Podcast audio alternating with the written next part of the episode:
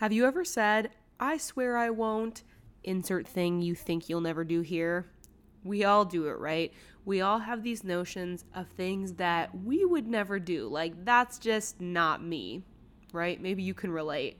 Funny story when I was a kid, I swore to my parents that I would never get a nose ring because I thought they were weird and gross. And I was probably like eight years old, and my parents actually made me write it down on a piece of paper and sign and date it saying, you know, Katie says she never wants to get a nose ring because I think they maybe had a bit of a premonition that that could change. And here I am at uh, 26 years old with a nose ring and I love it and I think it looks cool. And I think that's just a funny example of the kind of stuff that you think I'll never do that and then uh, it ends up becoming a part of your personality. and you know, we don't just do this in life. We also, of course, do this in business. When I was just starting out with my business, there were so many things I swore I would never ever do. But guess what? Today I am doing them. So, in today's episode, I wanted to share with you three big things that I swore I wouldn't do in my business that I am definitely doing now, and how much they changed the game and ultimately allowed me to continue to grow and scale my business to a new level that I wouldn't have imagined back when I was swearing I wouldn't do this stuff. So, if you want to hear about the areas of transformation in my business and how much they changed my trajectory of growth, then keep on listening, my friend, because we're going to dive into it. Welcome to the Creator Club podcast, produced by Creatorly Media. I'm your host, Katie Steckley. I'm a side hustle YouTuber turned six figure CEO that's obsessed with social media, making content, and building communities. Here on the Creator Club podcast, we dive deep into the social media and content creation strategies that are important to you as a creator. Whether you want to grow on Instagram, YouTube, TikTok, or with a podcast, we've got advice for you. So stay tuned for my workshop style solo shows and the occasional expert interview. Oh, and by the way, this club is open to everyone. Whether you have one or one million followers, there's a seat for you at the table. So let's get into it.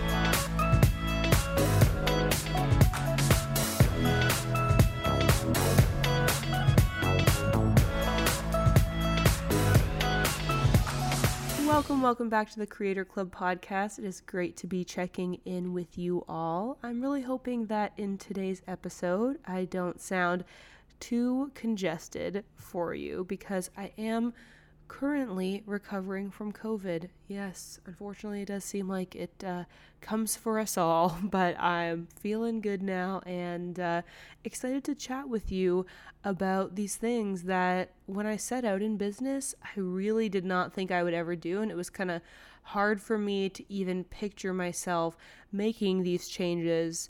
Um, because it just seemed intimidating and like I was like, look, I've got my ways. I know what I'm doing. It's working for me right now. But I think, you know, hopefully these three things that I'm going to chat about will be illustrative to you of how, you know, maybe when we start out, we don't always know exactly what our path is going to be and sometimes these things that seem really big and scary end up working out just fine. So, let's talk about it and maybe you'll relate to some of these areas where I felt a little resistant to change. So, the first thing that I swore that I would never do in my business was actually pay for online subscriptions. now, I know that might sound really funny and like really cheap, um, but to give you some context, in the very beginning of my online business journey, I was a student. So I was like a full time student in university studying English. And I had this dream of starting an online business. And at the time, this would have been like 2015, 2016, I saw a lot of people kind of making it big in the blogging world and selling courses. And so I wanted to try my hand at that. So I actually kind of got into the world of like hosting webinars and like trying to like you know, co launch a course with somebody else. And like all of these, honestly, kind of two high level business tactics for where I was at in my journey, but that's almost a story for a different day. But the point is, I was kind of just starting out in the world of online business and I was seeing how a lot of established online entrepreneurs were doing things. And of course, I saw that they were paying for stuff. But as a kind of broke slash cheap student, I wanted to find every possible way that I could to avoid actually having like recurring monthly expenses, which, you know, totally makes sense, especially for a full time student. Like I already was trying to pay my tuition, so I didn't want to have, you know, several monthly charges racking up on my credit card, especially on a business that wasn't yet making me any money. And I think that a lot of people start from this position, right? When you first kind of get your business up and running, whether it's, you know, a more traditional in person one or like an online business, you really want to limit your expenses because that's just coming right out of your own pocket, right? It's not like, you know, it's a line item on the expenses of your business that you're taking out of your revenue or whatever. It's something that you have to just invest in. Um, and, you know, at the time, it's kind of like it feels like a hobby, right? Like when I was first starting my blog and stuff back in like 2015, it, it really was a hobby for me. And so I had to think about whether I had the personal budget and like, you know, my personal checking account to uh, pay for a hobby. And at the time, um, I was like, no, I decided I was going to be cheap about it. And I think part of that too is that um, I had, you know, some sense of, of ingenuity and, and like bootstrapping, and I wanted to figure out how I could do this stuff for free. So there's lots of different ways that I that I figured this out. So like for example, a lot of platforms have a free version, right? Let's say Canva, you know, that's a great one. There's a lot of stuff that you can do for free in Canva, or Notion is another one that I use a lot. Uh, there's various email marketing platforms that have a kind of free trial version.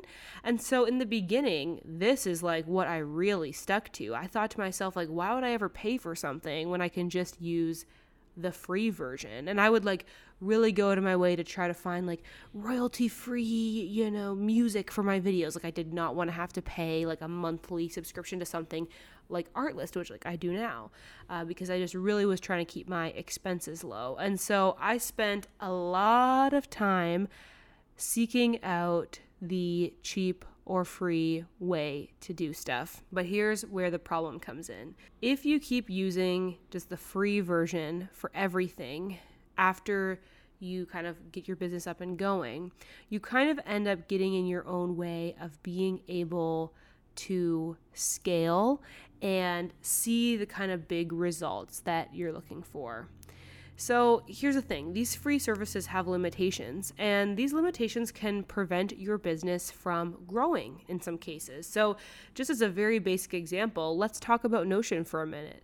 Notion, if you're not familiar, is kind of like a task and project management uh, application. It's super customizable, um, and people use it for everything from like a personal daily planner to like school tasks to running a business. Like I use it to run my whole business. And like I was saying, it has a free version, which is perfect if you are just a one person show, like especially let's say if you're a student or you're just using it for your personal life. Like that's great to use the free version. But if you ever decide to have a team, like if you want to have more collaborators on your Notion account, then you have to pay for that. You have to pay for each user that you add to your Notion space.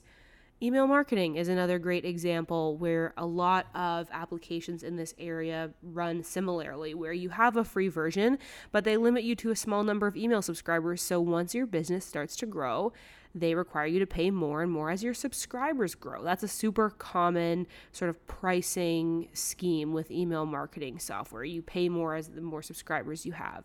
Um, but just a side note, if you are thinking about getting an email marketing platform, I personally recommend Flodesk. That's what I've been using for the past little while, and I love it. Um, and one of the greatest features is um, it's one price no matter how many email subscribers that you have, and it's very affordable. In fact, if you use my affiliate link, then you can get this for just around like $20 a month indefinitely, no increases, unlimited subscribers. I love it. I, I was able to really um, bring down my email marketing bill from like over a $100 a month to $20 a month by switching to Flodesk. Um, the link's going to be in the show notes. But see, the thing is, back when I first started my business, I wouldn't have even wanted to do the $20 a month one. I would have been like, you know what? I'm going to use MailChimp for free and then just keep calling my email list to keep it under a thousand people. Like that was the kind of lengths that I went to to avoid having any expenses in my business. And you know, that's fine when you're first starting out, but there comes a point when the balance is not there anymore. You're spending so much time trying to just work with like the free version of the app or trying to like find the cheapest way to do things where your time would have been better spent developing your business in some way, coming up with new paid offers, doing more marketing efforts, you know, reaching out to people and doing sales calls rather than just trying to like really, you know, save your pennies here and there by doing the free or like lower paid version of different subscription services. Another great example of this where a lot, a lot of my time was spent because I didn't want to pay for something is when I was kind of in the early to mid stages of growing uh, creatorly with like the agency basically and our clients and providing social media services. I was working completely with just an email address. So, like communication, contracts, agreements, packages, keeping track of the progress of where clients were at with our services, like everything was just in these never ending email chains. And saying that this was overwhelming would be an understatement. There was no structure, and honestly, I probably lost so many client opportunities from just not having a system and not being organized. Like, if somebody would come into my inbox asking about services and then, you know, I would reply to them, but then they would never reply back to me. It would just get lost in the sauce because I didn't have anything documenting like when was the last time I talked to this person and, you know, what kind of package are they looking for. So it really was not the way to be doing things, but of course, it was like the free or cheap way of doing it, right? So I fought so hard to keep doing this because I was being cheap and I didn't want to pay for something better before I finally made the decision to set up Dubsado, which is my business management system. So basically, Dubsado provides support in storing and getting signatures on contracts, scheduling meetings with clients, invoicing, storing your client details, and it even allowed me to place an application on my website to collect potential client info. So before where I just said, if you're interested, email, you know, hello at katiesteckley.com or whatever. But now like on the Creatorly Media website, there's a form that you can fill out if you want to become one of our clients. And then everything is neat and tidy and stored and not forgotten. And the silly thing is that, like, I even hate to admit, is like Dubsado only costs like $40 a month. But that's just to give you a sense of how cheap your girl was. I was like, I don't even want to commit to that. But I am so glad I did. And it is like you know, worth it tenfold. And you know what? At the time, I actually even hired a consultant to help me get my Dubsado set up because I was so intimidated by the software because like it is a little bit in depth. It's a little bit complicated. Now that I did those sessions with the the Dubsado consultant, though, like I feel really confident with it, and it was a really really good investment to make. So, if you're thinking about switching over to Dubsado, then I've got to shout out Charlotte Isaac because she was the consultant that I work with who did um, a session with me teaching me how to get my Dubsado set up and learning sort of my current workflows and translating that into something that could be more automated with Dubsado. So, if you're thinking about setting something like this up in your business, I would highly recommend checking out Dubsado and then also checking out Charlotte Isaac on Instagram. I'll leave her link in the show notes um, because she was super helpful to me in getting that automated. But I think that's a perfect example of how years ago in my business, I never would have considered paying $40 a month for something that I thought, oh, well, I can just do this with email and spreadsheets and I'll figure it out myself. And I certainly wouldn't have considered paying somebody, you know, several hundred dollars or whatever for like a custom consultation to set up systems in my business. Like I would have thought, no way, Katie, you can figure it out on your own. Why would you pay somebody for that when you can just like spend a bunch of hours, dig into it, and get it sorted out? And you know, like it is true. Like, could I have figured out Dubsado by myself?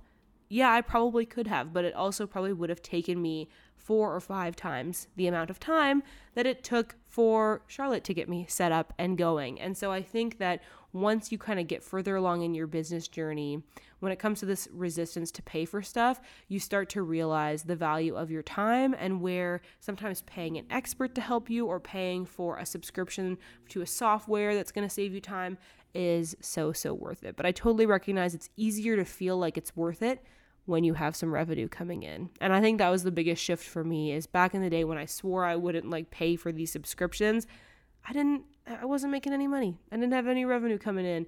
So once I, you know, used those kind of bootstrapping methods to do everything super cheap and I was able to acquire some clients, then I started to feel better about spending the money on subscriptions. But I think definitely in a few cases, had I started doing this a little bit earlier, I probably would have saved a lot of time and been able to grow a little bit faster. So, that's the first thing. I swore that I would never pay for stuff, and uh, you know what? Now your girl is paying for a lot of different subscriptions, and I feel like it's very worth it. Another thing that I swore I wouldn't do is hire anyone. This is really a two part thing for me. So there's a part of me, and I feel like a lot of other business owners can probably relate to this, that really felt like no one else could really care for my business the way that I do no one else would you know be able to execute at the same level that i do for my clients for my business etc you know like and i think that's something that a lot of people worry about. You really pour a lot of time unpaid time like i was saying in the last one into growing something and you feel really connected with it you feel really responsible for it it's like your baby right so you start to feel concerned that if you hire someone they just you know maybe wouldn't understand the vision or wouldn't be able to deliver it to the clients in the same way that I do. I think that this is something that a lot of people struggle with. And the thing is, to some extent, it is true. Like, no one is ever going to be an exact duplicate of you. We're all unique. Um, but eventually, I realized that there are some people out there that, get this, might actually even be able to do it better than you. I know. It sounds like so um, conceited to like admit to that, but I think a lot of business owners are like any of us, you know, control freaks. Raise your hand if you out there also a control freak. You really feel like, oh well, if I want something done right, I'll do it myself. Like a lot of us relate to that sentiment. Um, but the reality is, newsflash, there are some people out there that probably could communicate with your clients better than you do, organize, you know, the admin of your business better than you do, uh, maybe do marketing better than you do, whatever it is. Like, we all can find people that are going to be like more qualified and like even better at some of the things that you might not like doing or um, that you're not so great at. So once I started hiring people, I realized how many skills they brought to the table that I didn't necessarily have. And also the beauty of collaboration and how much that you can learn from each other. And also, just like as a creative, having other people to connect with and relate to is such a refreshing thing when you're used to working solo. So I think that was one big reservation I had was like, no one can do it like I can. And then eventually you're like, oh, you're right, Katie, they can do it better. So it's great to get other people on board for that reason. But another big reason why I swore I wouldn't build a team, and I think this is probably like more so the bigger hesitation and probably something that a lot of business owners feel like is the money right? Like you're just really scared about the finances of it all because obviously, if you were to hire people, you have to pay them. Um, and that means like that's going to change the balance of your business, especially because uh, as a business owner, I definitely have felt this. You might like relate to this as well. You probably don't value your time as much as you should. So there's definitely been many a times where, you know, say on a client project, I'm getting paid X amount, and then I would just work and work and work until I got it done, not keep track of how many hours I spent, and then at the end of the day be like, oh, great, well, I made this money. And, you know, back when I was working on my own, that was like my paycheck and I felt satisfied by that. But then eventually, once you bring other people into the mix and then you have to, you know, pay them by hour or whatever, you start to realize how, like, oh, yeah, just working like unlimited hours on this project doesn't work out. So you really like hiring people basically brings sharply into focus the importance of like having your finances sorted out to make sure that everybody that you are paying is being paid fairly for their time, but also that things continue to work out in terms of like your profit margins because as a business owner like you obviously you need a paycheck too. You need to like buy your groceries and pay your rent and all that stuff. So you need to make sure that all of that stuff um, still balances out. And i think also a big hesitation for me was the responsibility of it all. Like it feels really scary to have other people's livelihood like in your hands to some extent you know like you feel really really responsible for them and,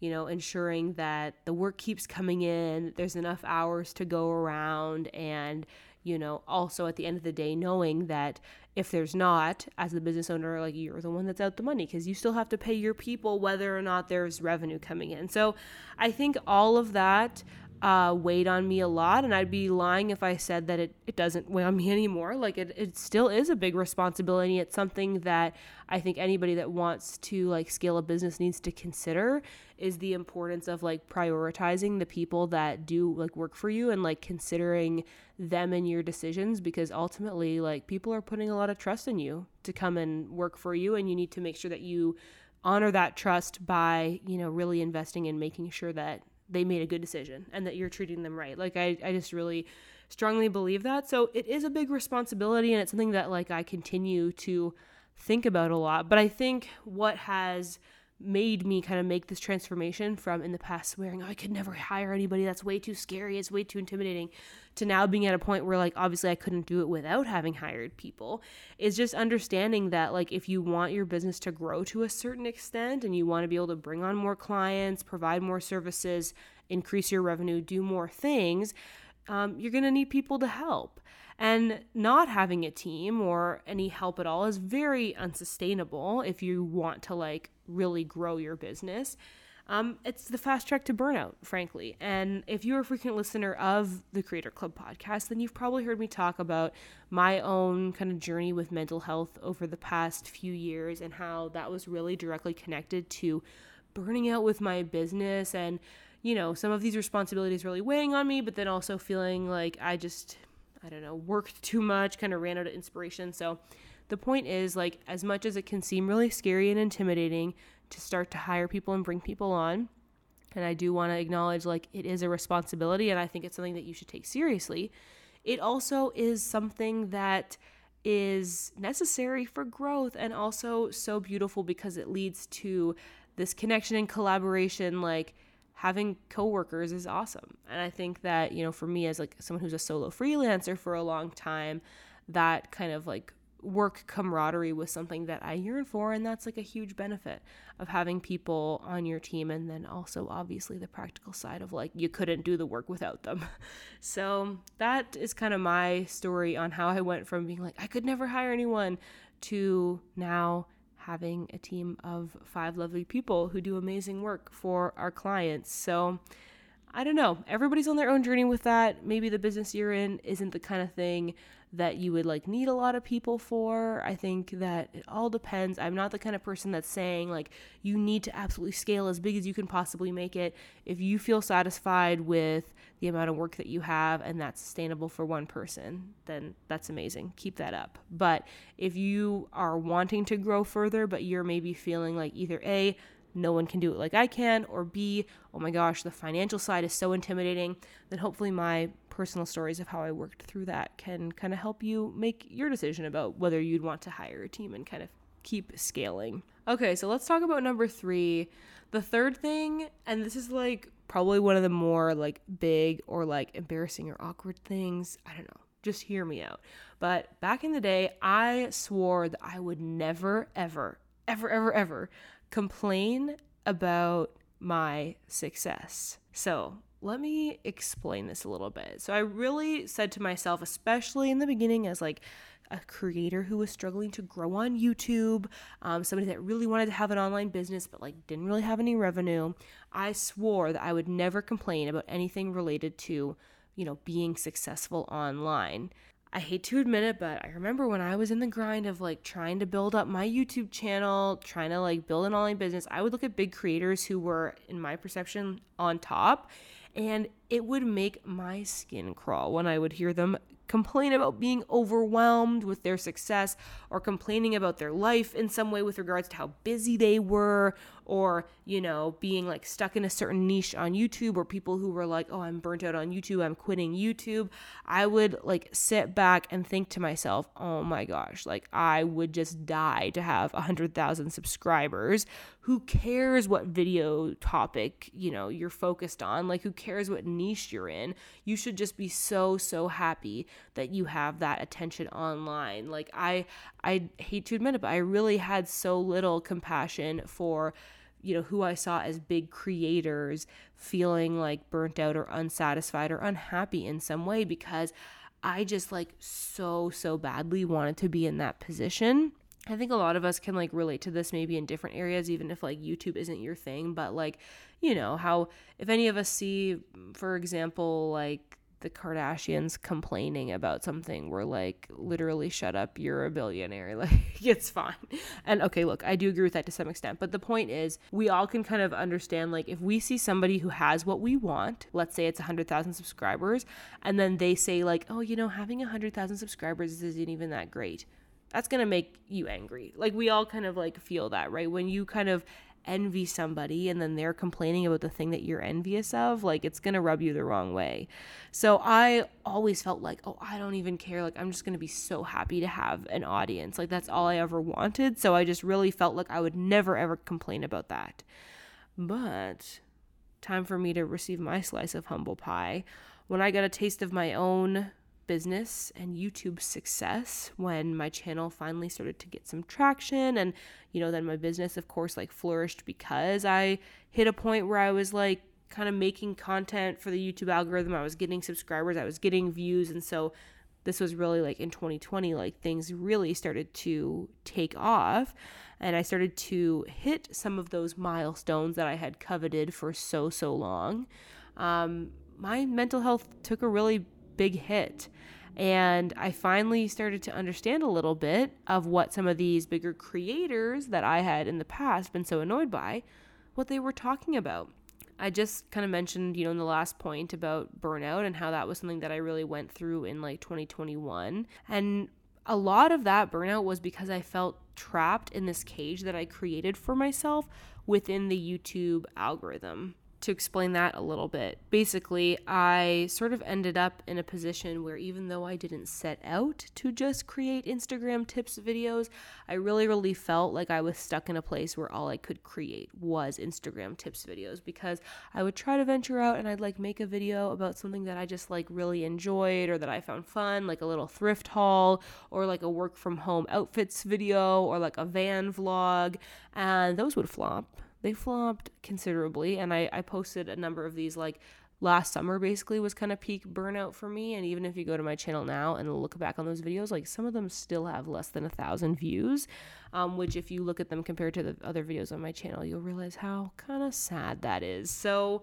the point is, I was feeling real frustrated because I wanted to be able to post about other stuff than just Instagram, and uh, it wasn't really working out for me because people weren't watching it. And this is the exact kind of antics that would have annoyed the crap out of me, you know, five or six years ago when I was just dreaming of like having any kind of audience on YouTube. When I would see creators that I watched, you know, complain about feeling stuck or whatever about the algorithm, etc. I would be like, "Don't complain, you have so many subscribers." And then lo and behold, I found myself in that exact position. Even now though, like as much as I said, "Oh, I swear I would never like complain about my success." I I really do still try to hold to that because I do understand how genuinely annoying it is to hear somebody like talk about the downsides of growth when that is like all you ever want and you're hoping for. So I don't want to come across as ungrateful or anything like that. But I also think that it is important to address this because even though I, I saw to some extent people talk about the struggles of being a creator back then and you know frustrated me at the time i think that if i would have really internalized it it would have maybe helped me a little bit more because i really was like under the impression that if i just reached like a bigger audience then i would be happy. That's why i kind of think it is important for creators to talk about how like look even if you hit 100k subscribers, like you're still going to feel really insecure and feel like you don't get enough views. And as much as that sounds really sad and maybe like complaining or whatever, I think it's also like realistic and honest. And I think that, you know, if only years ago I would have like really internalized, like, hey, look, getting more subscribers isn't going to make you happier. Like maybe I would have been able to just like feel a little bit more content and find happiness in where I was at the time. But some of these lessons you can only learn with time and perspective perspective. But I'm hoping that, you know, for some of y'all listening, if you can relate to Katie a few years ago and maybe like you're rolling your eyes and you're really annoyed right now because I'm talking about being stuck in a niche or whatever, um, maybe you can learn from my experience a little bit and know that hey yeah it's a really great goal to work towards and i believe in you and i fully support you in like continuing to seek out that audience growth but also know you can find happiness like right where you are right now and hitting these milestones of like you know 10k 100k whatever it might be like they aren't you know these magic spells that just all of a sudden make you feel like you're good enough or whatever. And i and i do think that it's important to talk about that and be honest about that. So, I guess the moral of today's podcast story is never say never because you really never know where your creator journey is going to take you. Some of these things that right now you might feel like you'll never feel that way or you would never do that, you never know because I definitely had a big transformation in these three areas. So, I think it's just important when you are making your way through this creator journey that you stay open with your ideas, thoughts, opinions, and your feelings, and know that they might change. And, you know, at the end of the day, you just got to try to go with the flow. And you might be able to kind of push through some of those barriers that I bumped up against if you are kind of open to change and trying new things. So, thanks so much for listening to this episode. I hope that it was at the very least encouraging or relatable for you.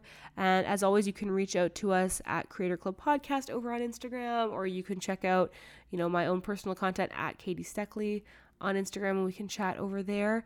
And uh, yeah, thanks so much for listening, and I'll catch you next week. Thanks so much for listening to the Creator Club podcast. This show is produced by Creatorly Media, a social media and content marketing agency by creators for creators. If you want professional help growing your social media platforms or creating your content, come visit us at creatorlymedia.com or at Creatorly Media on Instagram. If you've listened this far into the episode, we want to know who you are. Seriously, thank you so much for listening. Screenshot your podcast app and share it to your Instagram story, tagging at Creatorly Media or at Katie Steckly so that we can chat. Again, thanks for listening and remember to keep on creating. We'll catch you next time.